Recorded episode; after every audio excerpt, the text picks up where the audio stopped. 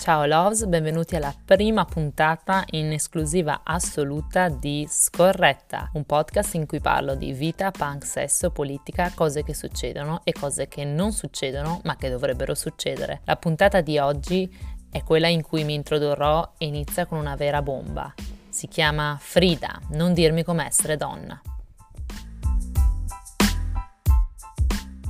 Eccoci qua, iniziamo. Allora, motivi per cui ho iniziato questo podcast. Io sono sempre stata molto appassionata di podcast e mi, so- mi ci sono appassionata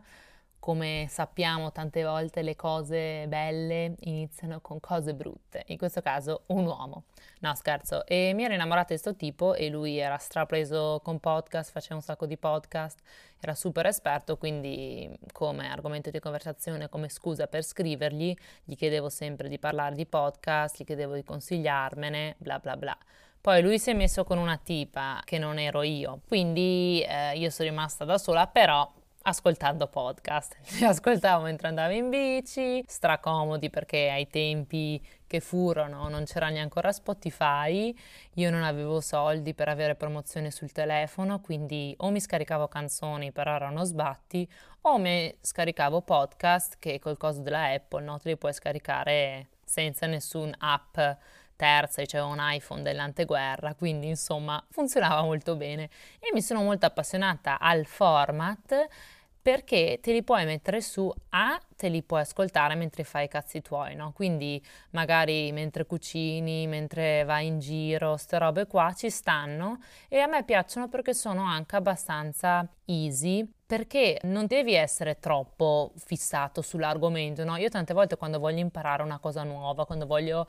non so, approfondire un tema che mi interessa, piuttosto che mettermi a leggere un libro intero a riguardo o guardarmi un documentario. Tante volte mi, mi ascolto un podcast tipo da 20 minuti al riguardo e dico sentiamo un po' cos'è e un sacco di volte mi ha introdotto a temi nuovi che non conoscevo in maniera piuttosto innocua. Spero che questo possa essere quello che farà questo podcast anche per voi. E sì, il format mi piace, è figo, è spontaneo, è impersonale, mi sembra che ci si possa mettere in gioco più comodamente perché non si ha il video, no? Quindi un po' più facile. E poi ho deciso di iniziarlo perché allora la mia liberazione sessuale è iniziata ascoltando per l'appunto un podcast. Questo podcast super figo di Remy Casimir, che è in inglese, si chiama How Come ed è la storia di questa comica di New York che ha tipo 28 anni e non ha mai avuto un orgasmo con nessuno né da sola e inizia questo podcast invitando ospiti che gli danno vari compiti su cosa fare per riuscire a venire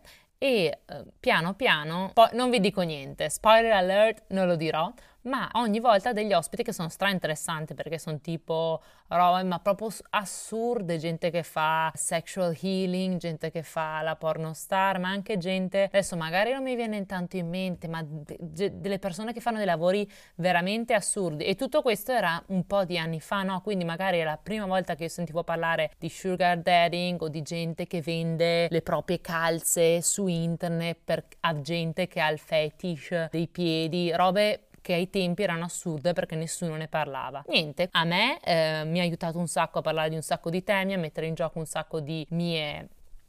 convinzioni che avevo, neanche convinzioni, un sacco di cose che pensavo perché nessuno le aveva mai messe in gioco. Questo podcast mi ha aiutato molto a chiedermi ma perché faccio questo, ma perché faccio quell'altro? E quando mi sono approcciata un po' alla realtà dei podcast italiani non ne ho visti tanti sul sesso mentre in inglese io tutte le volte, ogni settimana ne scopro uno nuovo e inizio a ascoltarlo su questa che faceva Sugar Baby, questa che faceva la prostituta, questi che parlano della scienza del sesso, invece in italiano mi sembra che ce ne siano molti pochi. E voglio cercare di riempire questo vuoto, se volete, senza nessun tipo di brama, eh, non sono né una scienziata del sesso né un'esperta, però offro quello che penso, non so se basterà. In ogni caso la spinta vera che ho avuto per iniziare il podcast è stata che recentemente mi sono ritrasferita in Italia e gioco in una squadra di basket. Le mie compagne di squadra sono ragazze molto giovani e fanno ancora il liceo. Tranqui, sono super tranquille, nessun problema con loro, però la cosa che ho notato è che tutte le cavolo di volte che andiamo a allenamento,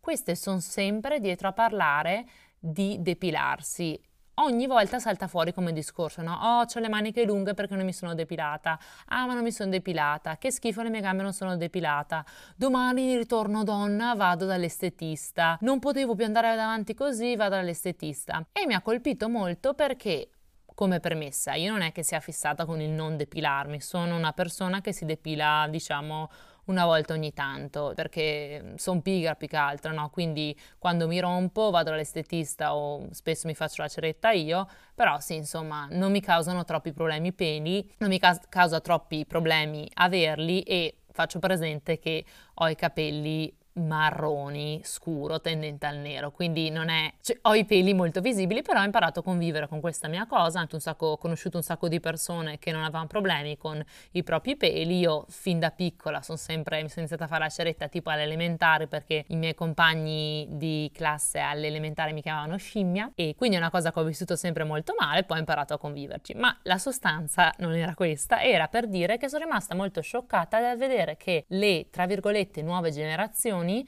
non siano così avanti o almeno sono rimasta molto molto colpita dal fatto che queste ragazze fossero ancora così fissate, ossessive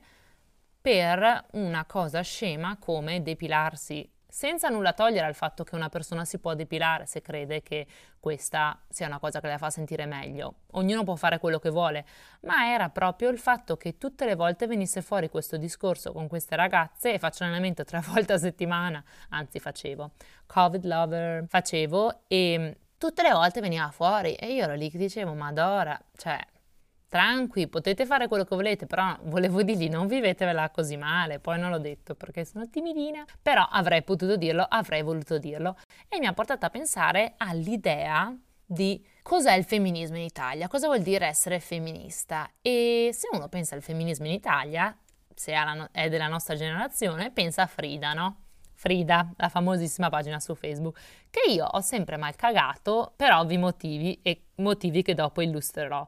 ma prima me la sono guardata e Cazzarola ha 1.7 milioni di likes su Facebook e su Twitter ha tipo 700.000 followers, mi pare. Quindi diciamo che non è una realtà tanto ignorabile. Vabbè, io i motivi per cui sono contro è che, cioè sono contro, mi dà fastidio che Frida si spaccia come una voce da donne per donne, quindi si spaccia come un, una cosa molto, una start-up di ragazze che hanno deciso di investire in un progetto femminile e il suo, diciamo, marchio di fabbrica sono i video e le grafiche molto riconoscibili ma in realtà è un'azienda con un sacco di dipendenti che crea un sacco di post di altissima qualità sin dall'inizio, quindi si vede che avevano un team grafico importante fin dagli albori, ma è anche un modello di business molto definite. Infatti nelle parole della editrice, mi pare, sì, la capo editrice al convegno dei giovani imprenditori di Confindustria,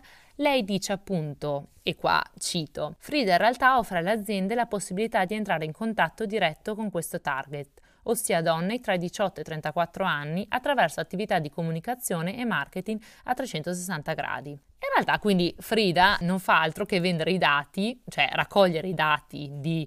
un, questo target che sono donne tra i 18 e i 34 anni, credo che adesso il loro target sia anche donne ragazze più giovani e rivenderli poi alle imprese che poi vogliono sfruttare quel target per le proprie strategie aziendali. Partendo dal fatto che No,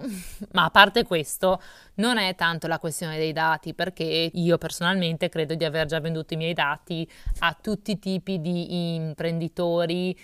cinesi, italiani, americani, di tutti i tipi. Da quando sono piccola, cioè purtroppo c'è i social da quando sono piccola, ho sempre usato la mia email o il mio profilo di Facebook per registrarmi a un casino di siti, quindi i miei dati ce l'hanno fino in Eritrea. Ma non è tanto quello, perché vabbè, anche se una persona fosse molto gelosa dei propri dati, purtroppo sappiamo che abbiamo un controllo limitato su essi. Ma a parte questo è proprio il modello di Frida che non mi piace perché è un modello di femminismo consumista, no? Quindi quindi promuove degli ideali un po' blandi, non troppo, non troppo di parte, no? Perché dice delle cose, almeno i post che io ho sempre visto, sono delle robe non tanto rivoluzionarie, tipo siamo tutte belle come stiamo. Mm, anche le ragazze fanno la cacca, il ciclo non è una cosa brutta, per poi venderti le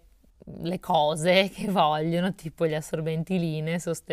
cagate qua. Quindi già non mi piace, però per me è un po' la bandiera del femminismo consumista che mi sembra sia tanto in voga in Italia, un femminismo che non va tanto a fondo, quello mainstream, no? quello di cui tante ragazze si professano fan, no? praticamente di dire no, praticamente quello di dire potere alle donne, paga uguale, quote rosa, girl power e poi magari di dare della troia a quella prima che passa e poi magari di essere molto conservatrici in mille ambiti, dalle interruzioni di gravidanza alle adozioni a coppie omosessuali, mille altre cose. Vabbè, la cosa che volevo dire di fondo è che secondo me questo modello non mi piace, voglio fare qualcosa per cambiarlo e offro la mia voce e questo meraviglioso podcast per boh, cercare di smuovere un po' le acque o perlomeno di iniziare una conversazione, dato che non ci sono tanti podcast riguardanti il sesso. Il mio piano cos'è? È di parlare di sesso e relazioni e cose in generale collegate a questo e niente quindi questo è il primo manifesto aspettatevi grandi cose e in futuro arriveranno un sacco di bombe un sacco di guest super fighi, quindi restate in contatto. abbiamo la pagina di Instagram e la pagina di TikTok, credo ci sia anche su Twitter e su Facebook, però devo lavorare un po' perché tanto non, non li usiamo mai. E niente, quindi tanti baci, tante care cose e alla prossima.